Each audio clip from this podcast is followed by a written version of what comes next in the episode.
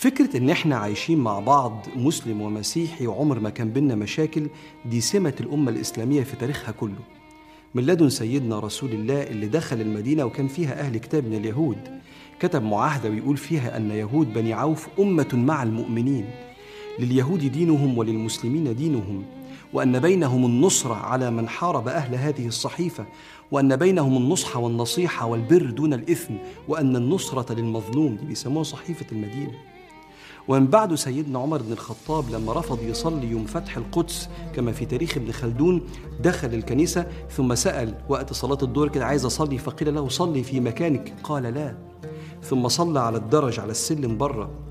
وقال حتى لا يأتي المسلمون فيقولون صلى هنا عمر فيأخذ هذه الكنيسة. فكأنه خاف على مستقبل الكنيسة وهي دين سيدنا عمر يرى أنه يختلف مع عقيدته لكنه بيحترم أهل هذه العقيدة. مرورا بالإمام الأوزاعي أحد أكابر أئمة أهل الشام مدفون في لبنان يوم حصل في عهده اعتراض من بعض نصارى جبل لبنان على بعض الولاة فهم الحاكم بطرد جميع النصارى. مين اللي وقف له؟ الإمام الأوزاعي. اللي متعلم ده من كبار العلماء. اللي العلم ملاه بالرحمة والود والإحترام إحترام الإنسانية والبحث عن النقاط اللي بنتلاقى فيها حتى مع من يخالفنا في العقيدة. ووقف وقال كيف تأخذ العامة بذنب الخاصة. ورفض إن هو يطرد النصارى ولقب وقتها بشفيع النصارى لهذا الموقف الحازم أمام الوالي أو الخليفة.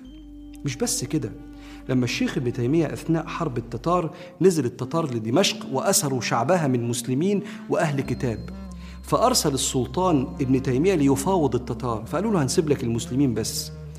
فقال لا بل أهل ذمتنا قبل أهل ملتنا فإننا لا ندع اسيرا من أهل الملة ولا من أهل الذمة. سبحان الله.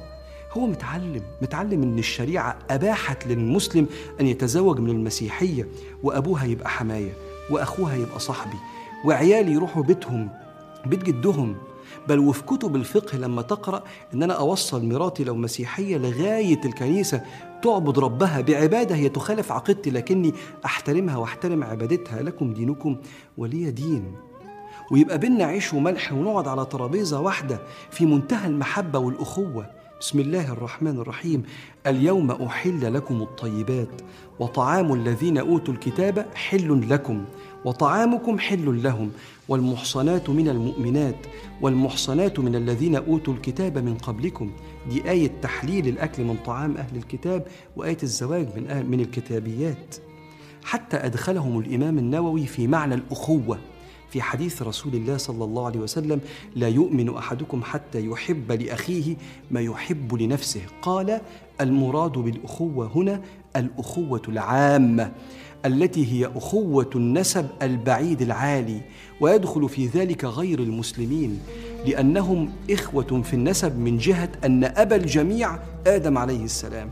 ثم نوح ثم إبراهيم فيكون المقصود بالأخوة أعم من أخوة الإسلام. فلما أقول لك لا يؤمن أحدكم حتى يحب لأخيه المسلم وغير المسلم. وكل فهم يبعث على الكراهية أو انتقاص الشخص أو سلبه أي شيء من حقه ده عكس وصية سيدنا النبي عليه الصلاة والسلام الذي قال من ظلم معاهدا أو انتقصه أو كلفه فوق طاقته أو أخذ منه شيئا بغير طيب نفس فأنا حجيجه يوم القيامة اللي هيقف لك لو عملت كده في حد بيخالف دينك انتقصت من حقه اللي هيقف لك سيدك النبي عليه الصلاة والسلام. ده الفهم اللي مشايخنا علمه لنا وده المنتشر في كتب أئمة المسلمين والظاهر في سلوكهم عبر التاريخ. إحنا أمة حب وأمة أخوة مع العالمين وليس فقط مع المسلمين. فاللهم يا علي يا كبير من علينا بالعقل المستنير. واجعل بلادنا أمانا للعالمين وأصلح حال من أخطأ فهم هذا الدين.